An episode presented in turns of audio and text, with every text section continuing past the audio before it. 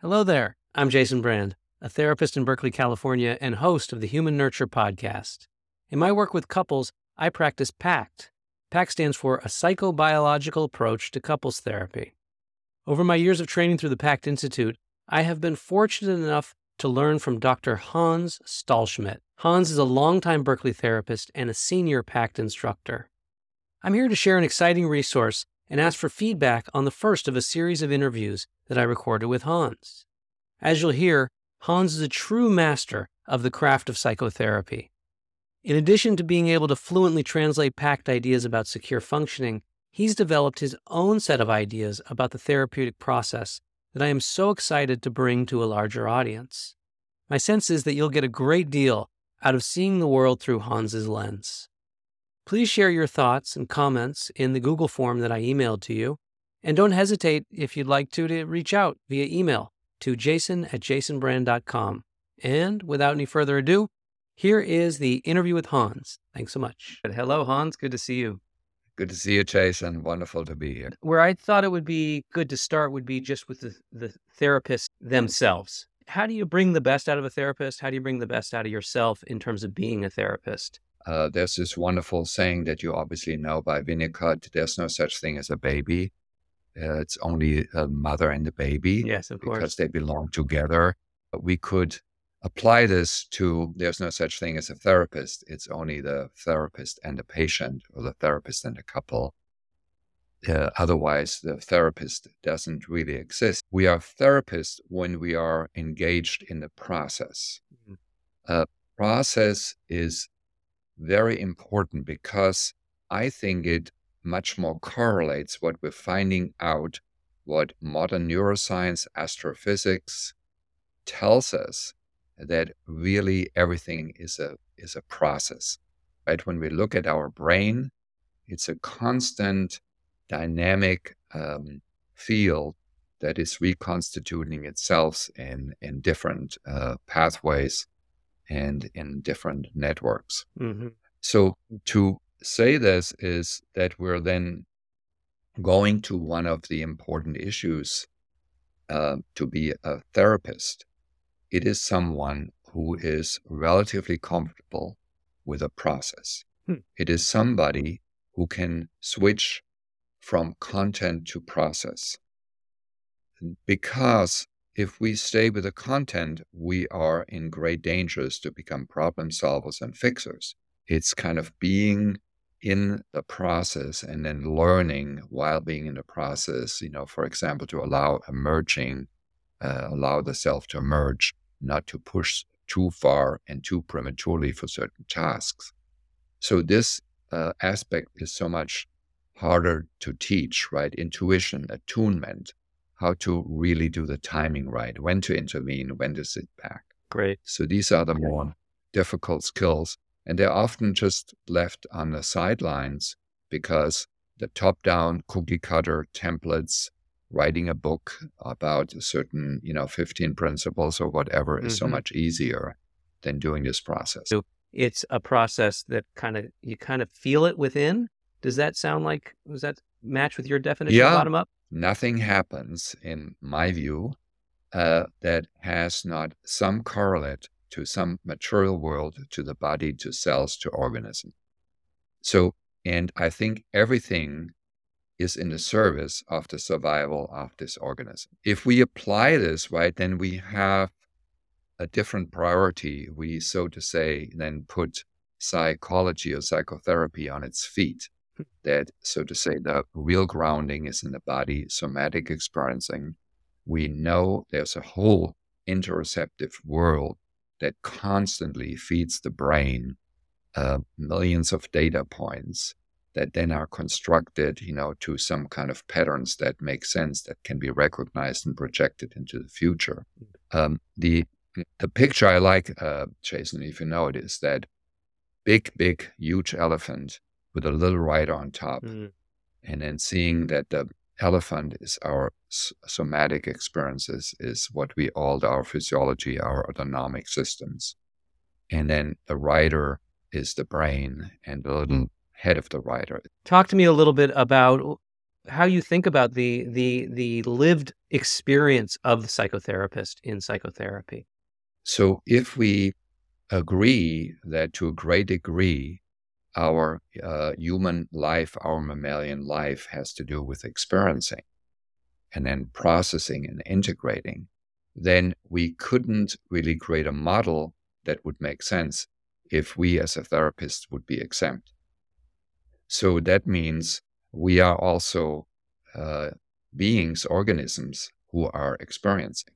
Mm-hmm. And so we uh, have to develop this ability to be able to experience and to be real with ourselves, and at the same time, not to be overcome by our own experiences, by our own activation that then would be overtaking our ability to process the issues that our couples, our patients bring to us. Okay. So uh, that means we need to be bottom up.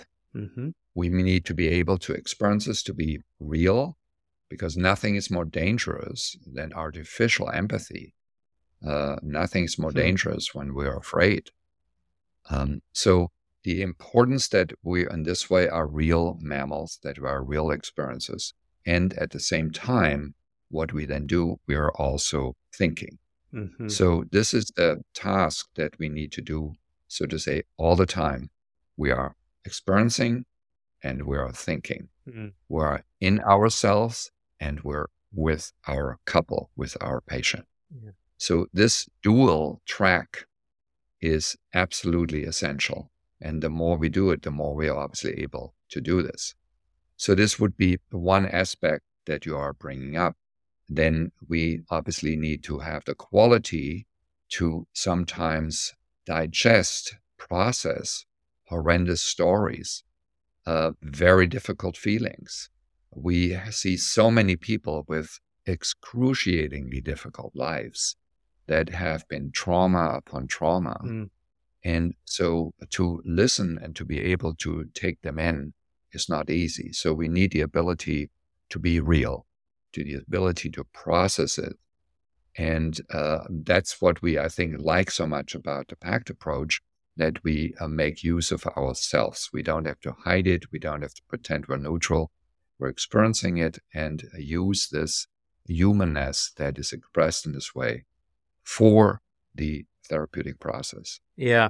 So this whole aspect, I think, is very, very important that we are not trying to move away, distance ourselves, but we're actually coming close to the sorrows, to the processing, to the pain. For you, my understanding is that thinking is a very being able to think and process and use uh, use our theories, use our skills is also, you know, the the rider is a very important part of the elephant um, in, within your metaphor. Let's yeah. talk a little bit though about the about the rider and mm-hmm. about the mother or the therapist with the client who is thinking, yes. who has a brain that is processing. Can you talk a little bit from that perspective? I believe very much in to, in patterns. I trust patterns so much more than words. Mm-hmm.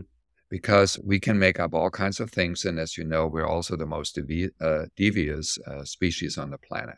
Our capacity to process reality, we have also developed an incredible uh, capacity to lie, to deceive. Mm-hmm. So patterns in some most ways when you watch them for a while they don't lie and then we know because when we see patterns then we're close to our brain function the brain is really a pattern detection and a pattern projection machine because that's what it's a huge filtering system and so we want to use that what patterns are available mm. and then we know what is happening in let's say in a couple system we see a certain pattern somebody is talking much more than the other person one person is maybe afraid of the other person.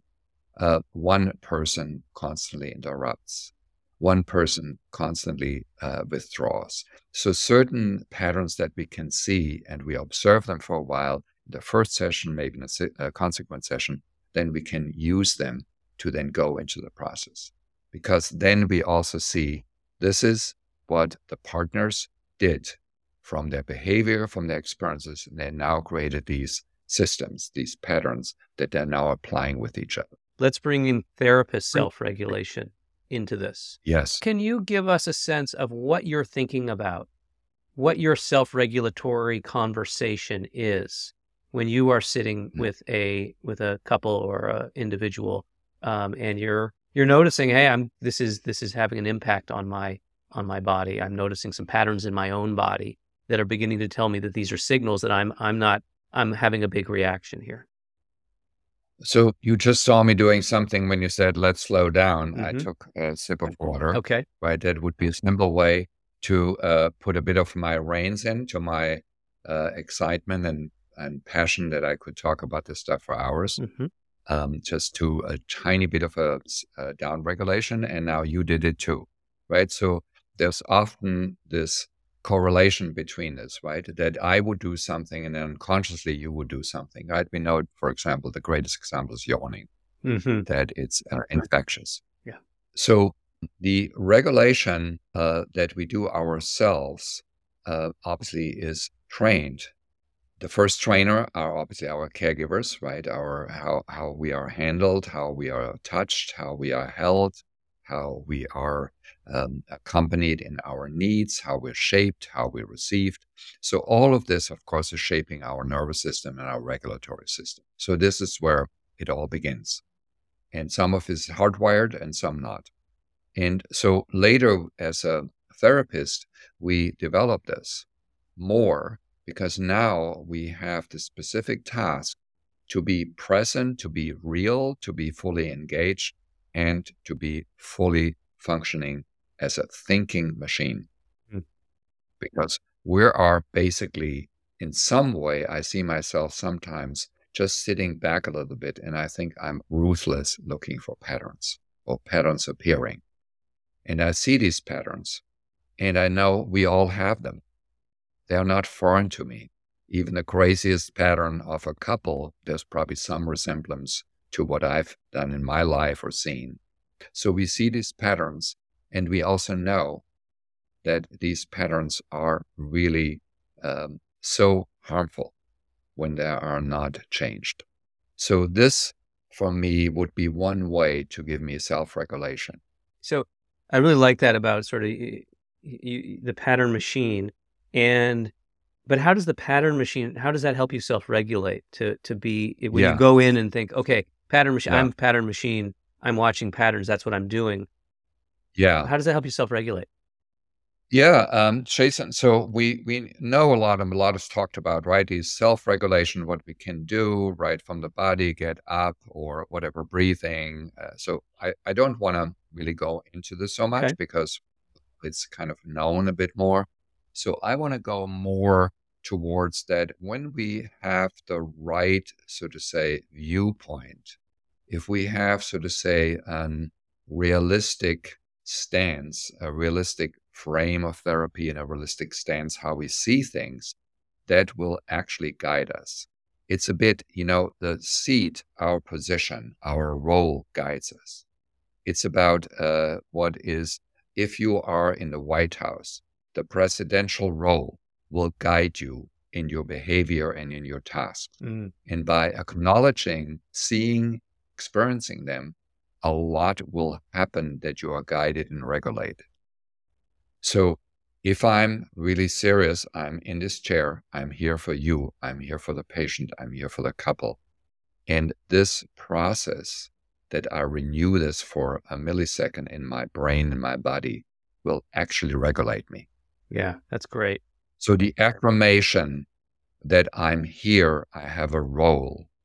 And the role, of course, is bigger than my self interest, my life.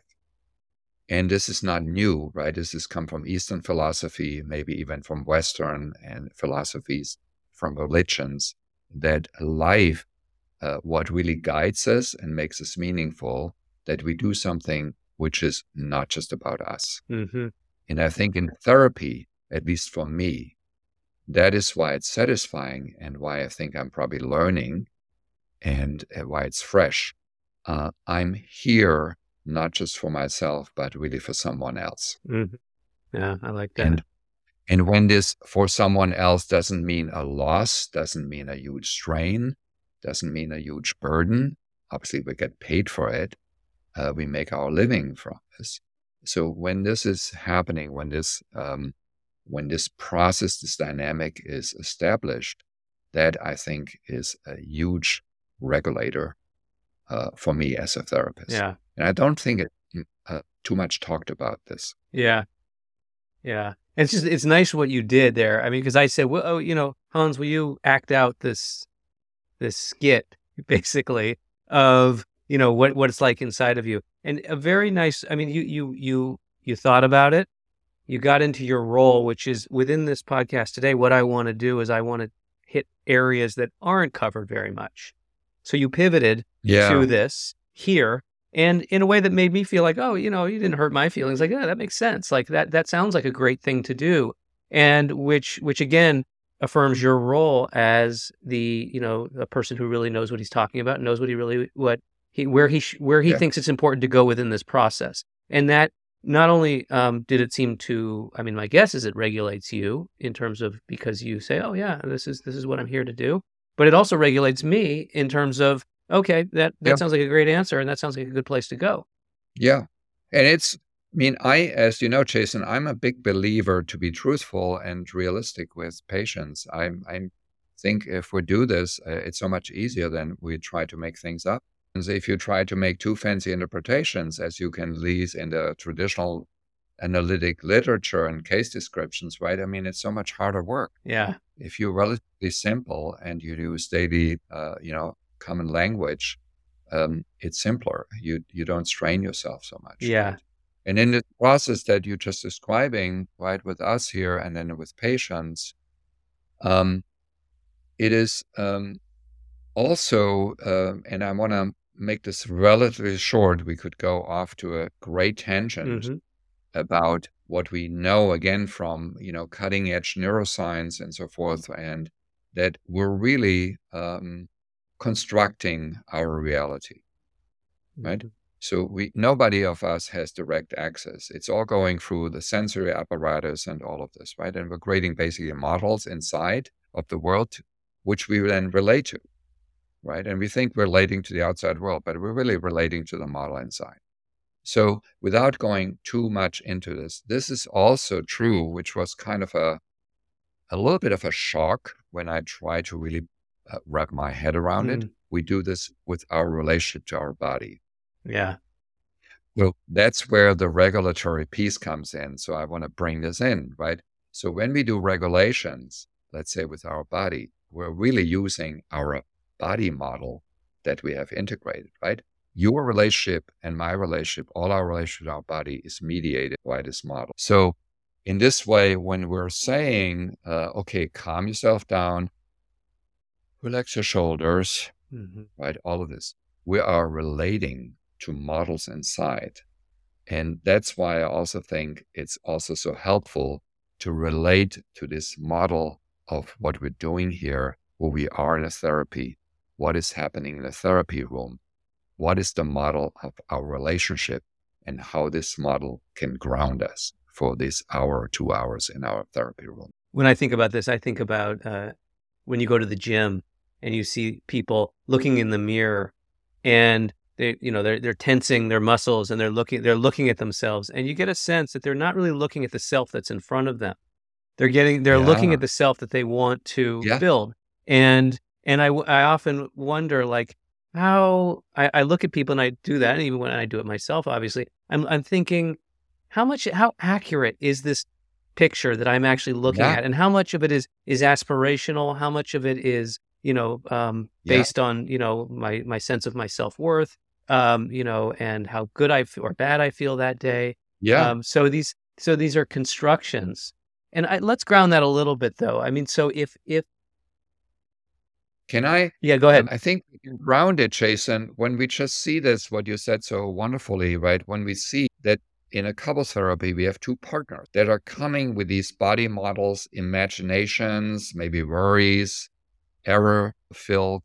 They're sitting with each other with their bodies, their faces, their expressions, everything. That's what we have, mm-hmm. right? And then we can see in some way these two people have error filled models of each other. Mm-hmm. Right. And that's where we come in, right? Got it. because we're not inside that system and we have some concept, we have some approaches, we have some experiences. And then we can mediate this process. Got it. Okay. So now let's, there's two threads that I want to make sure that we get to, and this seems like a good Yeah. place to hit them. One is alliance, is how important it is, the bond. And then, and then as we're talking about disruption, I think we also need to talk about how disruptive these times are. How we are living Oh. in a time that is so disruptive right now. And how do you, how, you know, we're going back to the self of the therapist right now. How do you be a therapist when Yeah. it feels like the world is, uh, if it's not falling apart, then there's a lot of things that are just about to fall apart, or you know, where where sort of the dominoes are beginning to fall in a falling apart process. So how do we think about this? Yeah, I'm definitely will not have a very satisfying, sufficient answer because we're all in some way, right? We're broken up by it. We we are we we don't have any easy ways to deal with it when this bigger world uh, comes in our lives and of course the lives of our patient. I think the best I can do to share uh, with them, right, about climate change is about the threat, about their concerns about their children or anything like this, that I share with them that we're all in it and and then I would also then go a bit towards uh, some activation, right? And not to just stay in the consulting room, but that there is a possibility to do something, right? So um, that would be a whole nother subject, how we maybe uh, through our through the world changing and the climate changes, I think our, for me, my position has changed a bit. I become a bit more an advocate and about a challenger to do something. Um, so the part about, as you're talking about how this is obviously the first order, I think, in many models and definitely in also in our model, Jason, we need some kind of a, a bonding. We need some kind of a relationship. We need some kind of a preliminary trust with our couple. Um, without it, nothing can really work. We don't have leverage. We we don't have a, um, an ability to move. We can have, don't have the ability to, to challenge. So this is one of the first orders. So how do we do this? Um, I think there are behind there are t- two components. I think we cannot do this without compassion. We don't have empathy, real empathy. I don't think things will work out very well in the long run, because um, if if they are not received with their difficulties, with uh, you know compassionate voice, with a face, with eyes that reflect uh, we're feeling with them for them, I don't think it will work. So this is the channel thing. The other channel thing is we need to have a model. We have to have interventions. We have to have an intellect that will be able to challenge their narrative, their construction. If we're just going with their construction, it's not going to work. We have to have a counter construction. We have to have a different architecture for the relationship. And that has to dig in because then they can see we can challenge them. We have a different version. We have a different paradigm. Um, so that needs also, you know, obviously a certain courage on our side. It needs obviously a lot of skills how we're bringing this in without shaming, without pathologizing. Great, great. Okay, so Right. we're we're now moving from the from this model of the of the therapist. There's no therapist without a client, and so we're beginning to get into this this back and forth a little bit between you know how is the therapist thinking Yeah. about their role as being with this client or with this patient, and I want to also in here talk about attunement, about our attunement system and our ability to Yeah. attune. Yeah. Um, so can you, you just, I mean, you know, attunement's been talked about quite a bit, and I think people probably Yeah. come in with a Right. with a general kind of, you know, um, just sense of it. I mean, it's it's uh, so. But where, where do, are things you want to hit or talk about uh, about attunement? Again, going a little bit more from our stance of who we are as a therapist. I think we have two tasks in this way. Attunement would be we want the self to feel secure. We want to create a, a safe container. You know, Winnicott, Bion, you know, many people have talked about this. The ability to make that space there where we meet with our couple, that this is a relatively safe space. Mm-hmm. So that is number one. We want to make them safe.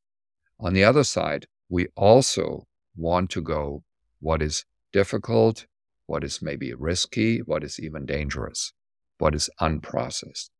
So we have the safety, which is sameness, which is the frame of the room, the sessions, and we also need to go in the territory of the unknown, or as Bion said, the unsaturated.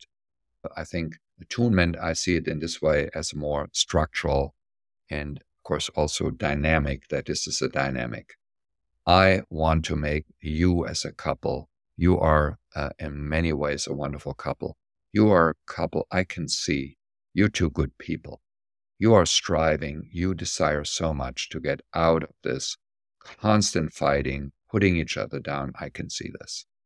And you're also a couple who has learned horrendous behavior that has now completely turned against what you so deeply wish for.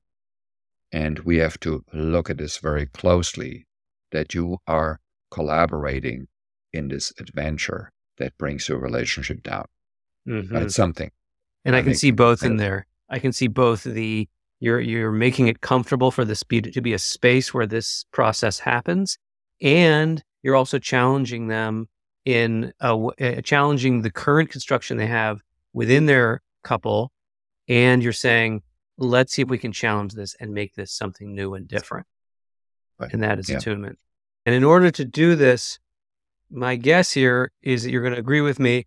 We need to be more in process than in content of the actual what's happening yes. in the room. So let's talk about how content, how how it is the the self of the therapist has to encourage a process more than getting lost in the, as Stan says, money, mess, sex, kids, in laws content. Yes. So um, this, I think, this is the um, one could make a case that being in a therapy session, being with a therapist, is in this regard different from any other encounter, social encounter settings that we have. That the therapist has not only the right, but I think the duty, the obligation to trespass. Mm-hmm. And trespassing is when we are putting the awareness towards the process. You would not say, you hope that probably, unless very, very good friends, you don't want to have a dinner conversation and then uh, somebody would interrupt you and say, uh, "Jason, I'm seeing, you know, you uh, kind of putting your wife down all the time." So in this way, we need to to go to process away from content. Content, if we continue with content indefinitely, we just become handholders, and uh, that will be it.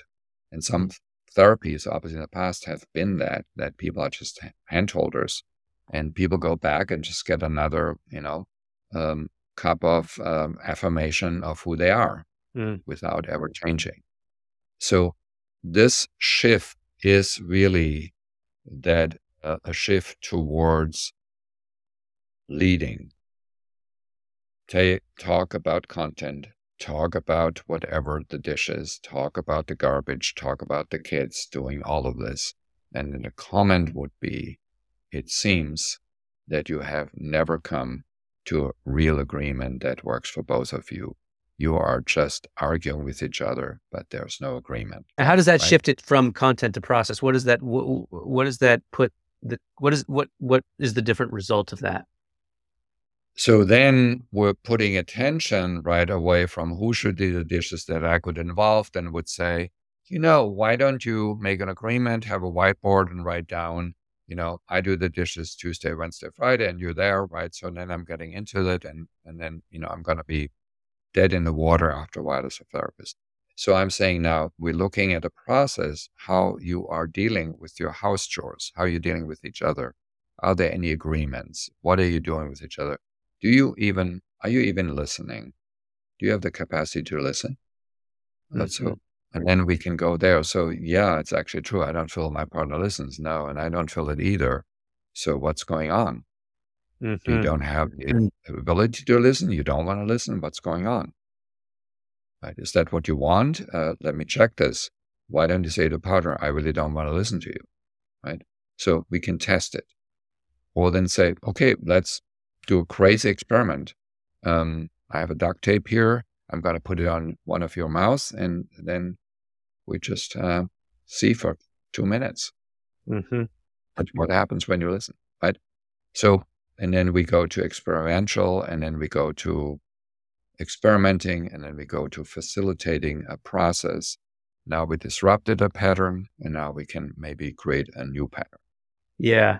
I yeah. think here, I don't know if you remember this, but when I first started working with you many years ago, I would say, all this sounds so mean to me, Hans. It sounds, you know, and and I and I've spent a lot of time thinking about that. But but really I think the place I want to focus on for this interview is the is the process of being able to confront to being able to hold these hard conversations. And what does that take inside of the individual of the therapist? Uh, Jason, as you know, when we make a point, when we even teach something, I think we're a little bit more out there. I think I'm probably nicer with my couples mm. than I appear.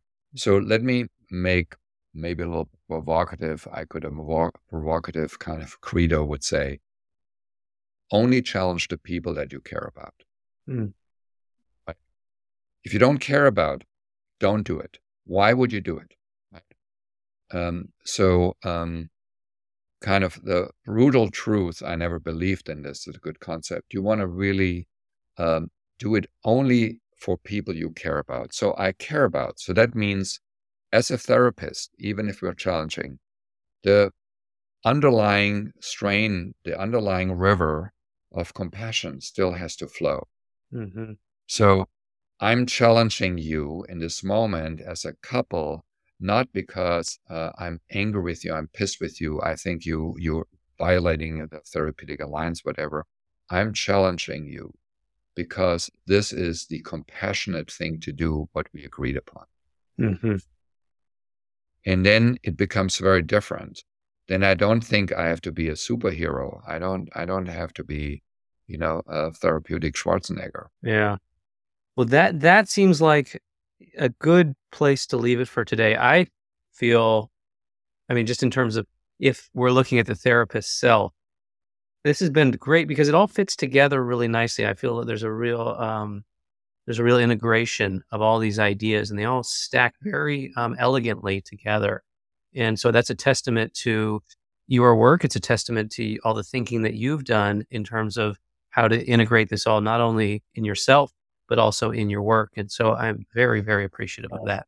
Yeah, great. No, it's wonderful to be with you. I think what we wanted to do, Jason, come in just a little bit from a different angle, sideways, you know, coming from in from the back door and just looking at this huge construct, what we call therapy, a therapist, and all of this from uh, just different angles. And then maybe people feel some freshness. And what I often hope that people really getting back excited on Monday uh, to go back to the therapy and maybe think about certain couple that they felt, oh my God, I want to see them. That they feel, oh, I want to see them. Yeah. I'm excited to see them. Great. Well, good dialogue today, Hans. Thank you so much. Hey, it's always good to be with you, Jason.